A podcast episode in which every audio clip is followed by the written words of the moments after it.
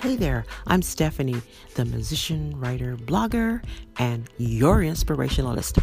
Welcome to my podcast on today. I have a good one. I have a good one. Her name is Niesha George, who is a labor and delivery nurse. She will be joining me on today. She'll be discussing about the pandemic, how it has affected her home as well as her job. Uh, she'll give us insight on what happens behind those hospital doors um, as they deal with this serious pandemic that's going on today. Welcome to the show, Niesha. Happy to have you on my show, and uh, I've done a brief. I've given a brief little summary about what you kind of what you do. Uh, mm-hmm. You are first uh, labor and delivery, right? Yes. Okay, labor and delivery, and you are a I want to say this advocate traveler. yes, but I, I have uh, taken up a a love for traveling. but um, I I'm gonna dive right into my questions that I have for you on today. Uh, I'm gonna start with the question: Is now you are a single mother and you are a nurse. I want to know what influenced you to become a nurse. Wow. Well, at first, when um, I was younger, I actually wanted to be a doctor. Um, I wanted to be a doctor because my um, father was murdered when I was nine years old, and so um, he was shot through the aorta. And so I wanted to be a cardiologist. That was where my first desire had came to be in the medical field. Um, but um, when I was 19, I had got pregnant with my first child, and so I'm like, okay, I need to pick a career very quickly. So I, I went to one of those um, trade schools just to become a medical assistant, just to kind of get my foot in the medical door because I knew I wanted to work in healthcare. And so um, I did become a medical assistant. And I was a medical assistant for about seven years. And I just got really tired of the monotonous of you know, people coming in, you do their weight, their blood pressure, temperature, given medications. I just wanted more. I just got bored with it. And at the time, I was getting really bored with being a medical assistant. That's when this flyer was kind of circling around in the department about being a registered nurse and how um, the foundation or the company that I was working for was going to um, help with the tuition and, and going to back to school to be there. So I was like, hey, why don't I go ahead and do that? And it's quite interesting because, you know, by that time that I decided to be a nurse, I already had two children, my oldest son and then my my middle child. And you know, when you have a baby, you're in the hospital, and that was the only time I've ever been in the hospital was having kids. And I still mm-hmm. didn't, for the life of me, know who those people were that were taking care of me. I had no idea what a nurse was until you know, I started going to school and, and kind of researching what it was. I'm like, oh yeah, those are those people that took really good care of me when, you know, I had a baby. So that's what kind of inspired me um, to be a nurse is always having that desire to want to take care of people and and to help people. And you know, when I just kind of got bored and I wanted to do something, like I feel like my purpose just wasn't fulfilled being a medical assistant. I wanted to take it up another notch and that's when just God opened up the doors for me to go and I just came running in those doors and haven't looked back since. Yeah, I can I can actually see you being becoming a doctor in the future because uh, of the tenacity that you have on the inside of you. uh, so my next question is: It seems that hospital staff. We're going to talk a little bit about the pandemic, what's going on now in, in mm-hmm. our world. It's a, it's a worldwide situation. Um, yeah. But it seems that hospital staff across the U.S. was confused when it, uh, you know, about when it onset, when the onset hit, when it first started uh, mm-hmm. spreading. Uh, were you and your staff prepared for this pandemic? No, I don't. I to be honest, I don't think the world was prepared for what is going on right now. Let alone my hospital or our staff. You know, a lot of mis informed information or the lack of information, the lack of knowledge that we didn't have when it first came out, um, no, we were definitely not prepared for um, what has taken place. I don't think I don't think too many places or too many hospitals or countries were prepared for this. No, I, I don't I don't think so either. But doing your studies as a nurse, did you study about flus and viruses and things like that? We did, yeah. Um, in nursing school, you know, we did study um, pandemics, you know, the bubonic plague and, and smallpox and um, all those other things. And you know, when you study them, you just never think that this is this is gonna this is not going to happen to us at this day and age. You know, these are things that we have vaccines for now, and you know, growing up, I've never seen any you know pandemics. It's just stuff that you just read about, you know, in high in in history mm-hmm. and in nursing school. So, you know, I would have never thought that we would go through a pandemic. But yeah, this is stuff that you know you learn about, but you just never think that it's going to happen again. Yeah, yeah, yeah. we're so oblivious, and I mean, you think that oh, this stuff has happened back in the 1700s when they didn't have you know really good health care and didn't have really good medicine, and with the technology that we have now, you know, you just never think that this situation would ever happen because you know we are so advanced in technology that you just never thought I, I would have never thought in my 12 years of nursing that um, we would have this, that the, the world would be where it's at right now. Yeah, I think that I just from observing on the media, I see that it it really has a panic even in our our, our healthcare system here, uh, well, all mm-hmm. over the world and stuff. Uh, mm-hmm. Uh, my next question is that this uh, coronavirus has uh, healthcare um, workers on edge as they come in close proximity with infected patients daily. Um, how is your work environment? Uh, how are they handling stress and anxiety? I know it's probably really, really strong in the, you know, working with, and you know, everybody's on edge. Just from my observation, what I've seen on TV. So how how are you guys handling it? It's very scary. It is very, very scary um, to be a nurse right now and and uh, through this pandemic. It's because um, the lack of knowledge, like you know, the lack of what we didn't know about mm-hmm. this disease, um, how to properly um, protect ourselves while taking care of patients who may or may not have this, this disease or this virus, excuse me, um, how to screen for it, who to screen. Wow. Um, it was just it, it was just a mess. So that anxiety of coming to work, um, not knowing what to do or how to do things, um, the lack of information, the things that we didn't know. Um, one minute it's an airborne precaution, next mm-hmm. minute it's droplet precaution, then the next minute went back to airborne, then it went back to droplets, and how to um, what to wear as far as uh, PPE, when to use it, when not to use it. I mean, it still it still changes. Wow. So that creates the anxiety of, you know, um, how do we care for if we don't if we don't have the knowledge of how to care for someone with this virus or how to protect ourselves, then that lack of knowledge already creates anxiety. Um, before you even take care of that patient. You know, if I do have a patient that comes in, I want to be prepared. I want to know how to protect myself and still give uh, awesome care. And so when you don't have the knowledge and the hows um, and the wins and all those questions answered, it just it creates a lot of anxiety. It creates fear. You know, lack of knowledge definitely creates a lot of fear um, during this stage yeah the unknown you know and you and you actually work in labor and delivery as i said mm-hmm. earlier um mm-hmm. so your concern is basically double you're concerned about the mother and the newborn and uh yes. And all that stuff have you actually uh, came in contact with an infected patient so far we have not had any positive covid patients however we do have or have had quite a few PUIs, which are um, patients under investigation. Mm. Um, so we would treat them as if they were COVID positive until their swab actually came back negative.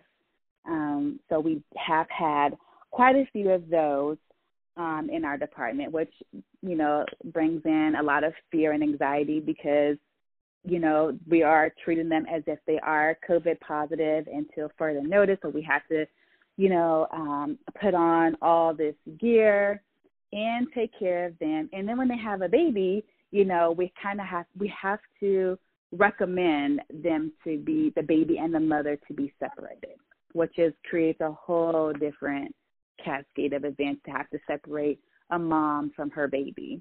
Do do you guys test the babies automatically when they come out?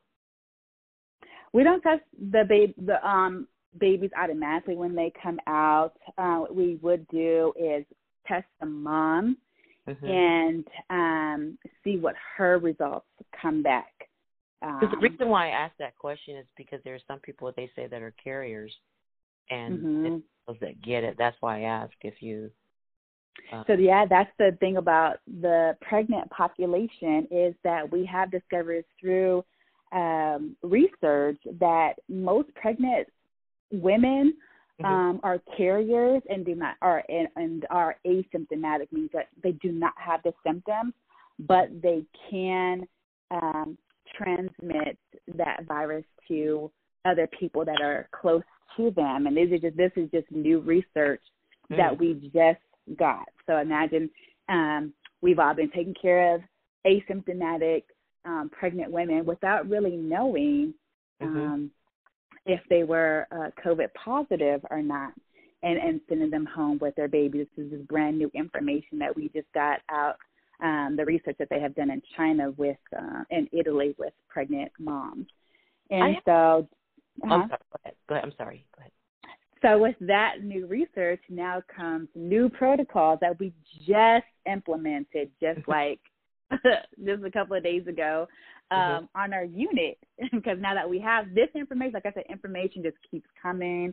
Mm-hmm. And and as information comes, policies, procedures, and protocols change. So things change on a daily basis with as uh, the new information comes along.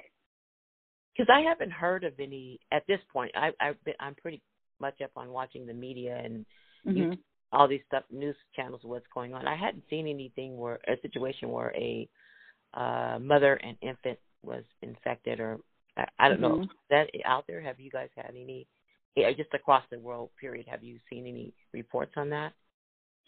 I haven't seen any reports. However, I did just come across a report just the other day of nine labor and delivery nurses um, having being tested positive for COVID. I'm not sure. It only takes one person to, you know, spread the virus. Of course, I'm not sure of where or how or the virus was um, contracted.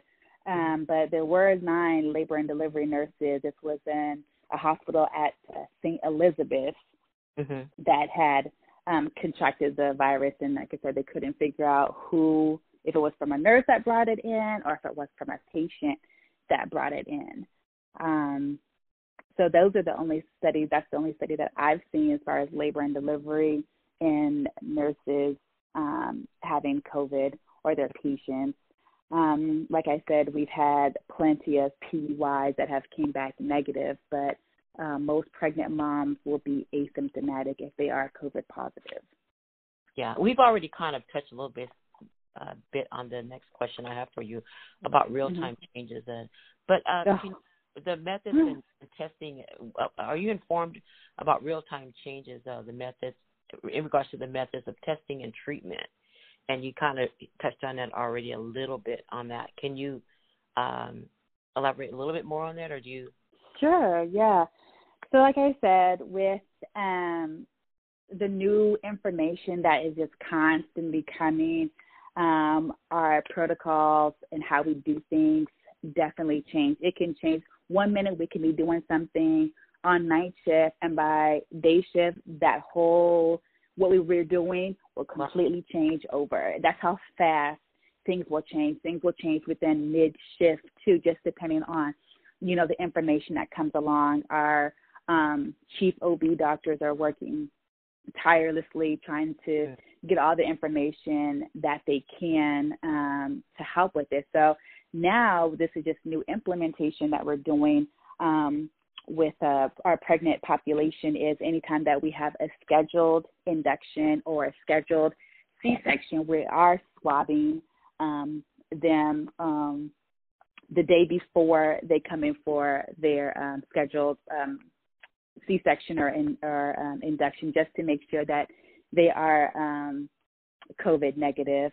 Um, also, the ones that are coming in with you know spontaneous labor, we are checking their liver enzymes and a Chem seven and their CBC. We always automatically do a CBC, but we found that um, asymptomatic women will have an elevate a mild elevation in their liver enzymes and their renal functions, and have a very significant low WBC, which is um, very unusual for a pregnant woman to have low uh, white blood count, which is WBC. Mm-hmm. So mm-hmm. those are some of the screenings that we are just now implementing um, to kind of screen for COVID um, patients be, uh, in our, pro- our pregnancy population because they are asymptomatic. Mm. I can imagine the the head head doctors and the head CEOs above they are basic they are really tied in with the CDC uh, in regards to your changes. Is that is, is that who's implementing the changes down to you all?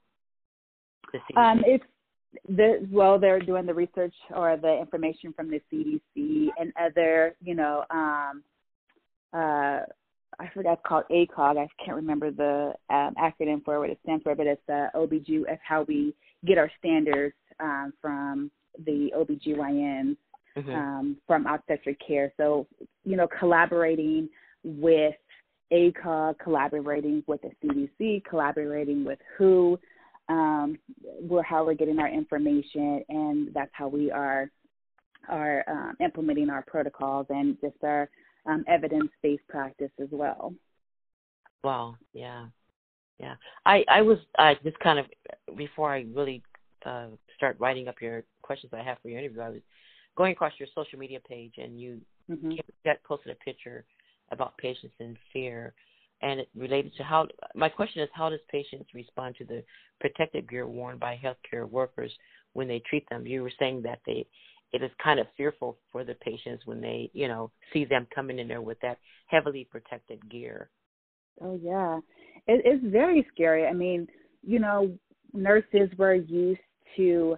um well, anytime that you're in the hospital, start from there. Anytime you're in the hospital, you're in a very vulnerable situation. You're probably either having the worst day of your life imaginable if you're in the hospital, or in my department, you know, you're having the best day of your life, getting ready to have a baby, but still a little fearful of the unknown or the what could happen, but still overjoyed that I'm getting ready to have a baby. So you're already feeling those already in itself. And then to be told, hey, you know, we're screening you for COVID.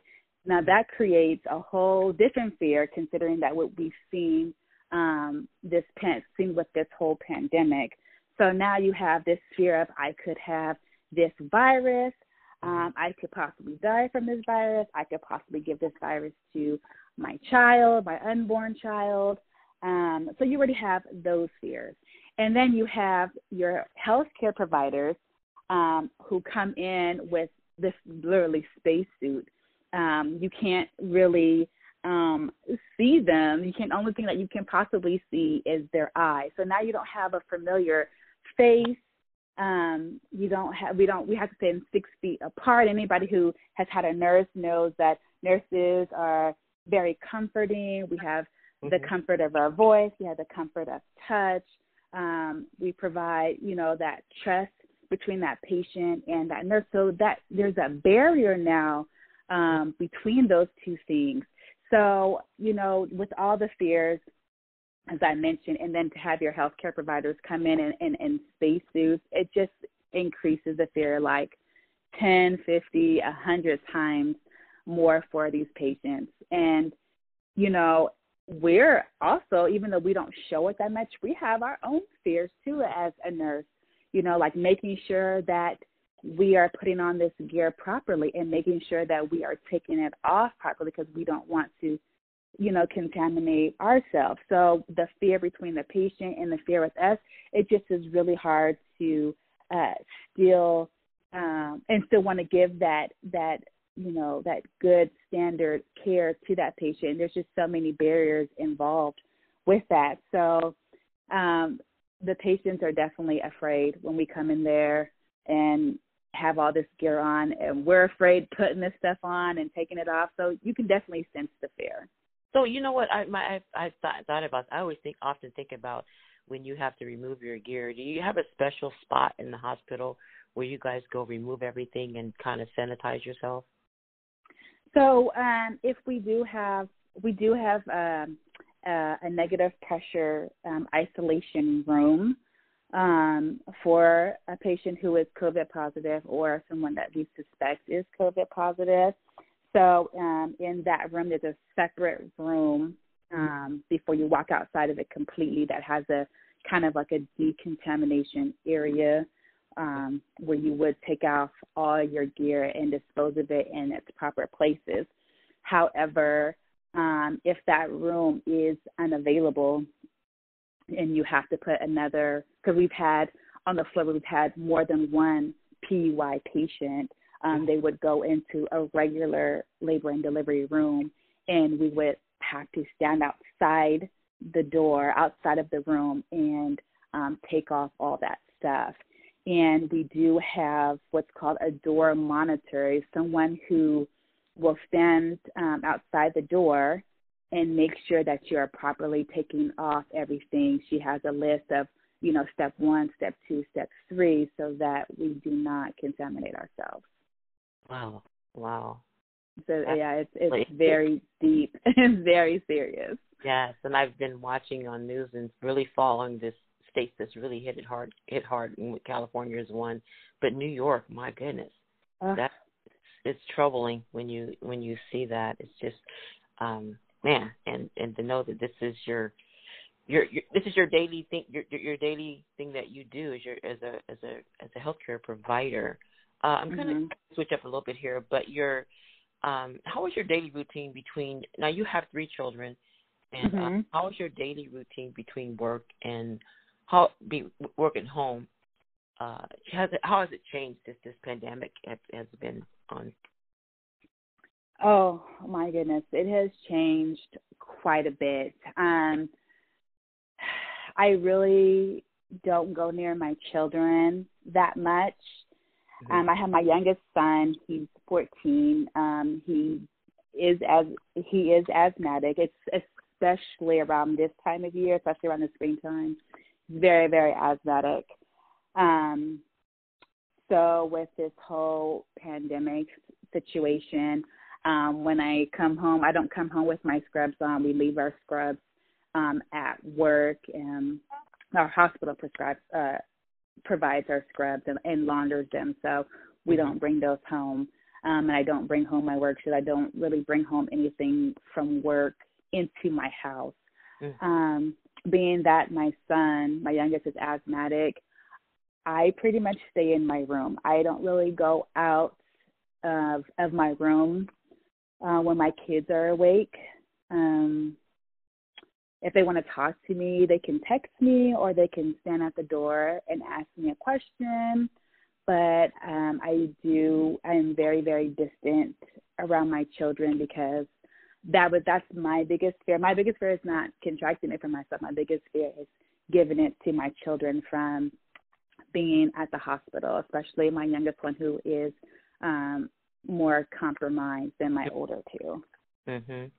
Wow. And being that he is now at home and not able to go to school, um, you know, I kind of he stays in the living room or he comes out and watches TV. And if he's out in the living room, I will stay in my room. I do not come outside of my room until he's off to bed in his own room. So a lot of the kids are using that program Zoom to to do their schoolwork. Has he how's he doing with the schoolwork? You know, having to be separated from you and then having schoolwork. Does he have any schoolwork at this point? Oh, so that's like a whole nightmare in itself right there. They really have not started. He's in in ninth grade, and so they actually will start back doing the Zoom um, program actually this Monday. Mm. So he has not been in school or has not had any schooling since the second week of March, first week of March, when they all kind of closed the school for a while, and then it became like a, a more permanent thing for the rest of the school year. So tomorrow will be his first time uh, or sorry, Monday will be the first time that he will log in and do this, go back to school um, on the computer. So um, I did have to order some things from Amazon to give him some workbooks, some things to do, and then he'll leave it out for me to check it when he's um, in bed asleep, and then I'll kind of tell him what needs to be done, what needs to be fixed, and then he'll get up in the morning and redo those things. And that's kind of how I've been kind of homeschooling him from a distance until mm-hmm. school starts back up on Monday through the Zoom program. Wow, this is it's it's a major change, and I think that it is very very major. I I I don't think we're we're not going to go back to a norm. We, we might as well expect uh, major changes ahead of us, uh, from our jobs to school, you know, to oh. everything, everything. Um, uh, you kind of touched on it a little bit, but your how are your children handle this this pandemic, knowing about your profession? You know, I know you, I think you have the fourteen year, but you have two older children. I uh, do. They know that you're in this profession, so how do they? You know, the young people are a little bit different how they think. You know. I'm gonna strangle. Uh, my two older ones, they're 20 and 19, and my oldest son, my 20 year old. You know, they think that they're invincible. They think that this is doesn't this is not going to affect them or it's not going to happen to them because when we first saw this disease, it was attacking elderly people and it was attacking right. people who um, had um, comorbidities, had health issues. So mm-hmm. that was the mis um, inter- uh, information that we had first got. You know, with the the misinterpretation of this is that it's just another flu virus, and you know the people who you know don't recover from the flu are elderly people or people who have a lot of underlying um, medical problems. So the youth were kind of given that and thought that this does not affect me, and they're still thinking that it doesn't affect me because you still see more people who are more older, who are more compromised with this flu or this virus, and people in their 30s um, are becoming um, are coming down with this virus. But you don't see too many, you know, teenagers. You don't see too many 20 year olds um, coming down with this virus as you do with the older um, older age um, people. So they kind of think that this does not affect them. So uh, my son, you know, he's he's doing what he can as far as like taking vitamins. He does take his vitamins. He does exercise. He does do things that he feels is going to help keep his immune system up from you know getting this virus. But you know they think that they're young, they're resilient, and they're going to bounce back from this, and they're not going to get it. So you know they have that invincibility kind of mindset. So my children, they go out um, my son, he works. He still works. He works at Pizza Hut, so you know people still need their pizzas delivered. Mm-hmm. So um, he does that. Um, my daughter sometimes she goes out and hangs out with certain friends or goes to certain people's houses and hangs out over there. And so they just, you know, that Generation Z, they just think that they're invincible and and that it's not going to affect them. Yeah, you know, sometimes you put yourself in that you know that age bracket when we were young and things would happen, mm-hmm. how we mm-hmm. would feel. You kind of understand why the young people feel the way they do, and uh mm-hmm. and then plus, you know, a lot of them their immune system is probably a little bit stronger than yeah, well, a lot stronger, you know, than older people. Which myself, I have been really focusing on my immune system and how I eat. I've been doing that for a while to try to keep it, mm-hmm. you know, and stuff. So, but yeah, so exactly. my my next question is that um thinking about the future, we know life will not be back to the norm. We already know that, which we are, which we're used to living. This, the, you know, the the ways of life that we're used to living. As a healthcare provider, um, are you somewhat prepared for the change or the changes that's ahead of us? you know, in being in healthcare, that's one thing that we truly despise is change. You know, nurses, we are um, creatures of habit. Uh, we kind of grumble when we have to change things, even if it's for the better. You know, we're used to things being a certain way, and then, you know, having to change to something different, creates a lot of frustration. We kind of give a little pushback. So um, the change going, where do we go from here after this pandemic is over? You know, it's hard to determine what changes are we going to make. Um, I hope that we are better prepared for a pandemic if one ever were to occur again. I hope that we have um, a system and plan for that.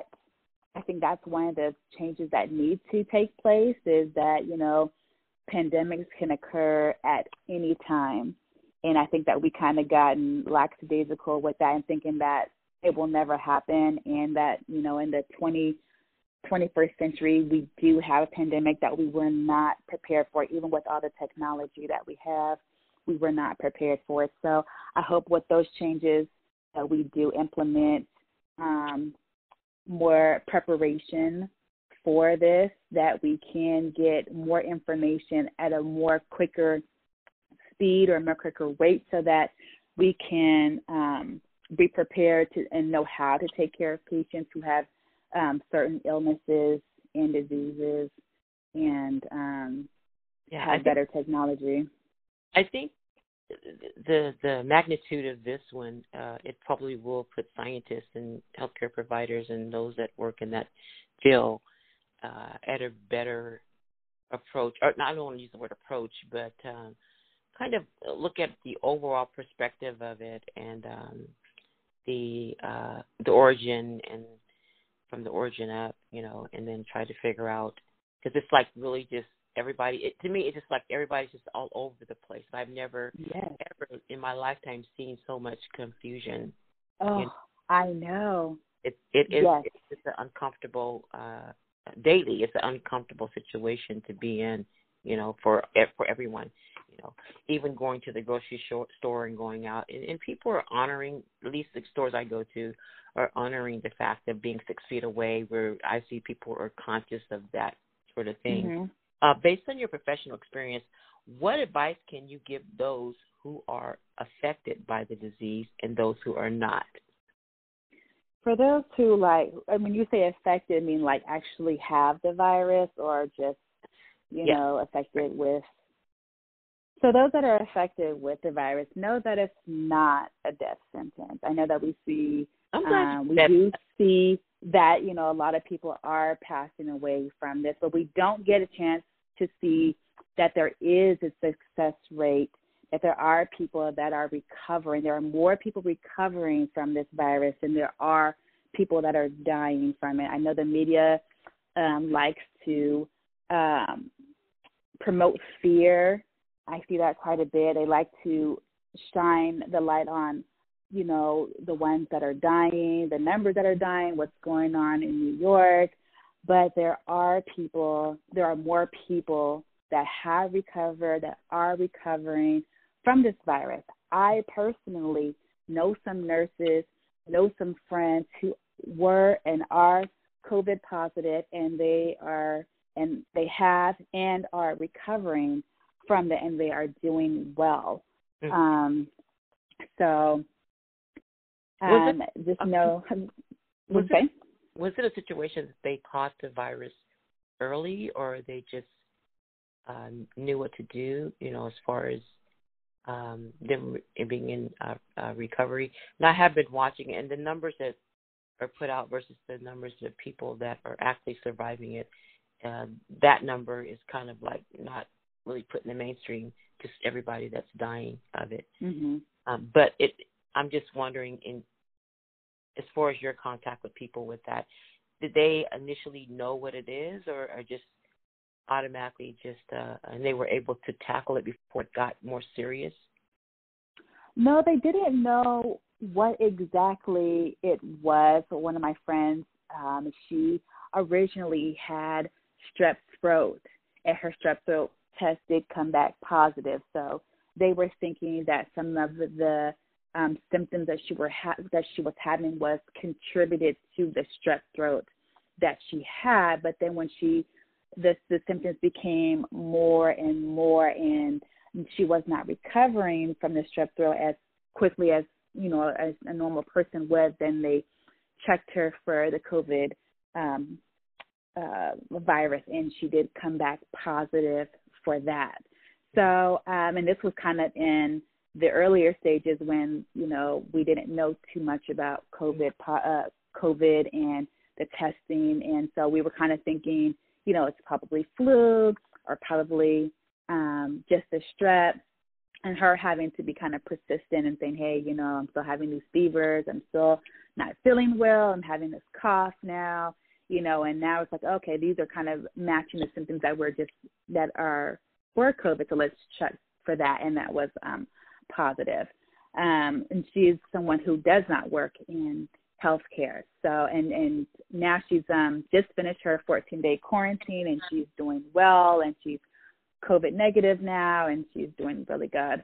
Um, one of my other friends who is a nurse, who did contract it from being on a COVID floor, um, because she was on a COVID floor because she is a nurse and was are having those early symptoms you know, they're automatically going to check because you do have the exposure.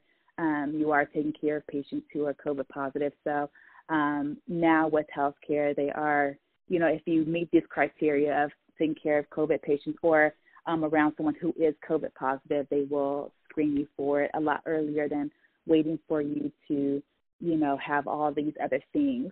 Um, so she did come back positive, but she was able to recover at home. Um, so those are the good things of not being in a hospital and, and not being more um, exposed to it and being able to recover at home. So um, you can recover from it. It is not a death sentence at all. So the people that don't have it, and we have people that are really in fear and they don't have it. You know, you have a, especially now it's allergy season, like you're saying about mm-hmm. And so people are running around in fear. What is your, what would you say to people that are are doing that about how they would, you know, deal with it? You know, just stay um, vigilant of washing your hands. I can't ex- I can't stress that anymore. Um, washing your hands, monitoring your symptoms. You know, um, monitoring um, fever, cough, um, any other symptoms that you know are COVID symptoms versus just having allergies, being able to know the difference between those. Mm-hmm. Um, we do have advice nurses, a lot of advice lines that um, people can call just to um, make sure that you know they're not having those COVID symptoms. You know, even like as you stated, allergy season. I don't have very many allergies, but you know, wearing a mask all day at work and then coming home, it's like you know, you get congested because you're wearing a mask. Mm. Um, sometimes our throats are a little irritated, so we're kind of like, okay, you know, have to re kind of sit back and reevaluate. You know, I don't have this, I don't have a fever, I don't have a cough. You know, um, I'm not around anybody at this time that is COVID positive. You know, and so kind of having to redirect because fear can really, you know, take over. You know, and we as nurses we do talk about that because you know our fear is bringing you know something home to our families but you know we cannot live in fear. If we live in fear it it creates you know living and being in fear and lack of education or lack of knowledge causes xenophobia. And, you know we become afraid of each other and and it's just not the type of environment that you know is conducive at all for living is being in fear of one another.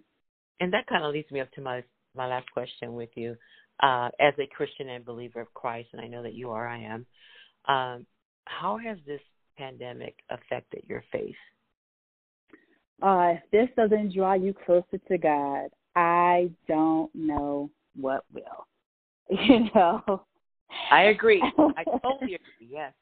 If this don't draw you closer to God, if this does not increase your faith in God, I don't know what will. Because as nurses, we are on the battlefield. No matter what department you work in, um, we are definitely on the battlefield and, and, and fighting against this virus.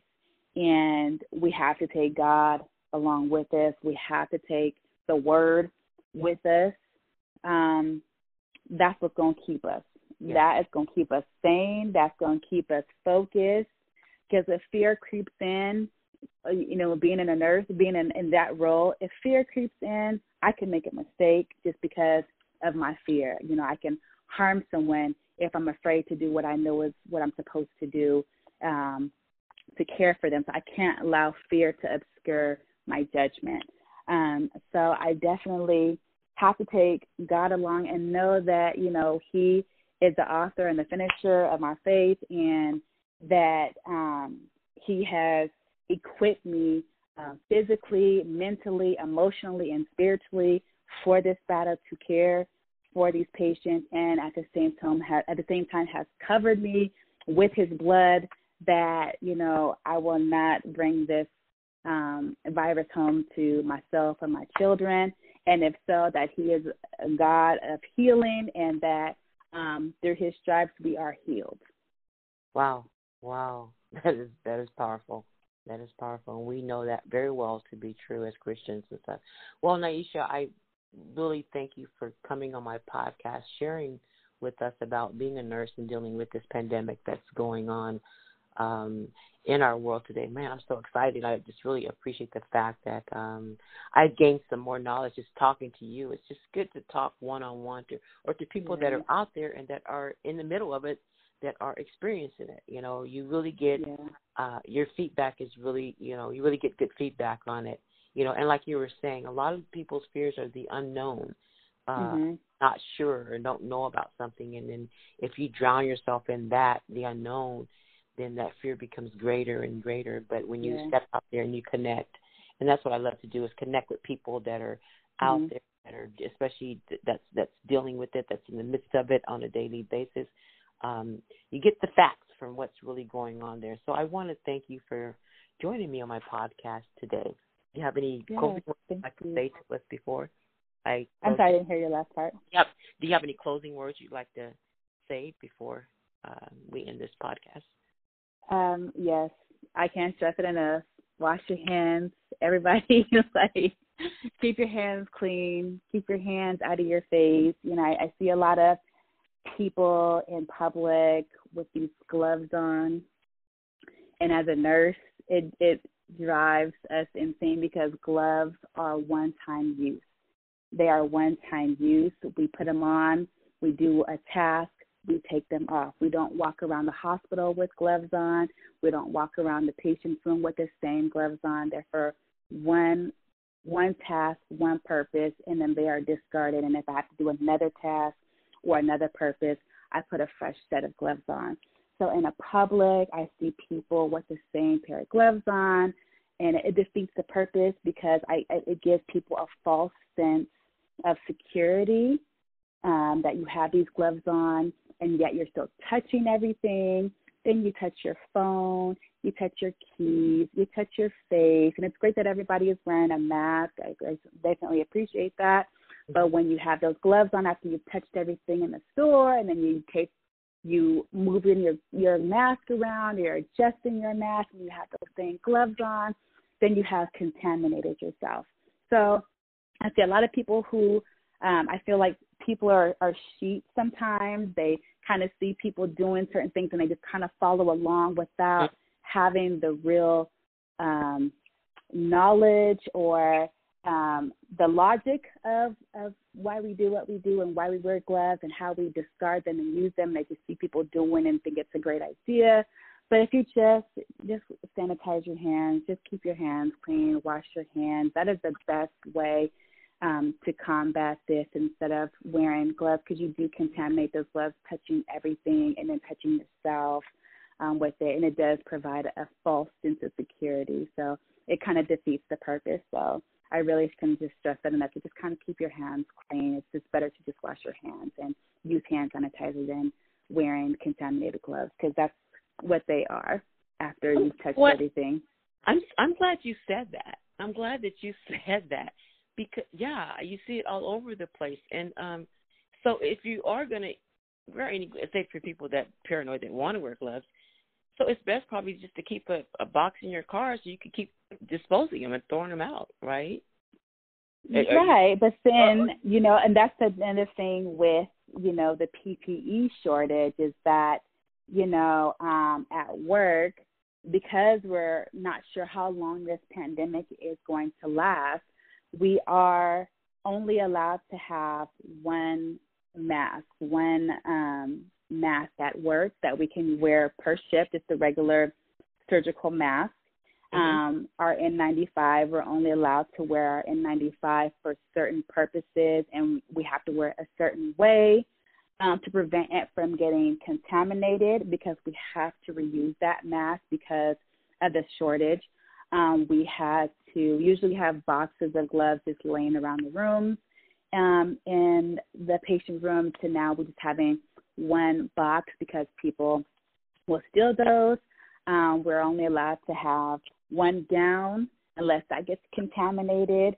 Um, so the hospitals are trying to preserve um, these um, PPE because we don't know how long this pandemic is going to last. Wow. Um, so um, I know that they do sell gloves in the store, and that is totally fine. If people want to buy the gloves that are purchased in the store, please don't steal them from the hospital. But if you they purchase them from the store, just keep in mind that you know they are one-time use gloves. Mm. I mean, imagine your nurse coming into your room. She puts on a pair of gloves. Mm-hmm. She's touching things in the room. Then I'm I'm a labor and delivery nurse, so I'm gonna keep it raw and real. I do a vag exam on you. I mm-hmm. touch your bottom area, and I use those same gloves, and we start touching things in the room. How disgusted would you feel? Oh boy, I got it. I got the message.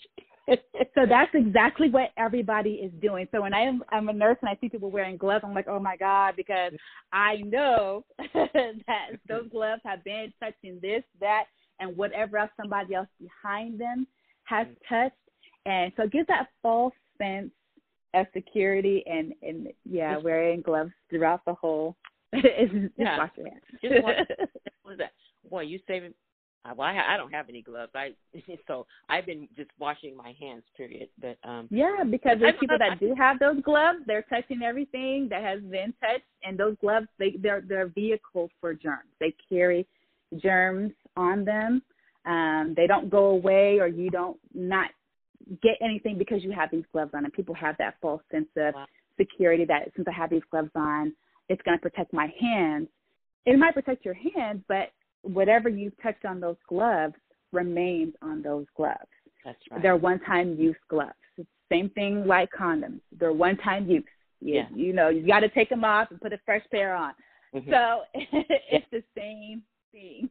Yeah. so people need to realize that um, when they're wearing those gloves. And, and if you do want to wear those gloves, please don't touch your face, don't touch your mask, don't touch your phone, don't touch your keys, don't touch your purse you know, if you're going to wear that same gloves throughout um, the um, while you're outside, don't touch certain things then.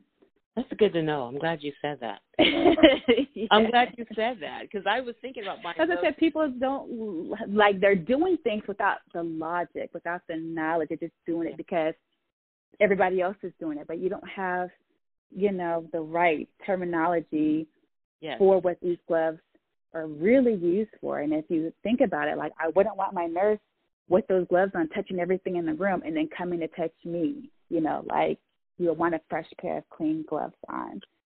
Um, it's always good to get it as a phrase they say from the horse's mouth. For those with the experience yeah. around it, because you really get more of the facts on the matter. You know. Yeah, and, imagine like you're you know, you're going to the fast food place now, and the person that's giving you your food has gloves on. Well, well, what were you touching before you gave me my now you got food? Me so if I see someone with gloves on the fast, I just you know keep the food. I I don't even want it because what my knowledge of gloves it tells me that you uh-huh. probably uh-huh. handed somebody else their food ahead, took their money with those same gloves, and now you I've given you money that you're afraid to touch, but you want to bring me my food back with those contaminated gloves. I can't do it. Wow. Yeah. So, and that's kind of where our what everybody is doing without really knowing that this is not this is not the best practice at all. It comes from a nurse. Yes. So yes, you would know. Gloves, you not a best practice at all. If you can imagine your nurse coming in wearing them same gloves or she just went to a patient's room with the gloves on and then went to your room with those same gloves on, how Oh. disgusted you would feel. That's how I feel about people giving me my food with their gloves on, um, who just, you know, um, took care of the car ahead of me. Or when I'm at the grocery store, Mhm. um, you have your your your gloves on and you're touching everything and then I come right behind you or vice versa. Um, it's not the way to go. Not the Wow. way to go. Oh, thank you so much, uh, Niesha, for joining my podcast on today. Thank And you this, for inviting me. this mess, this information was so informative, and I'm going to try to get it out there, get it flowing around so people can hear uh, Yeah. from the mouth of a nurse. Again, thank you for joining me today on my podcast. Thank you. Thank you.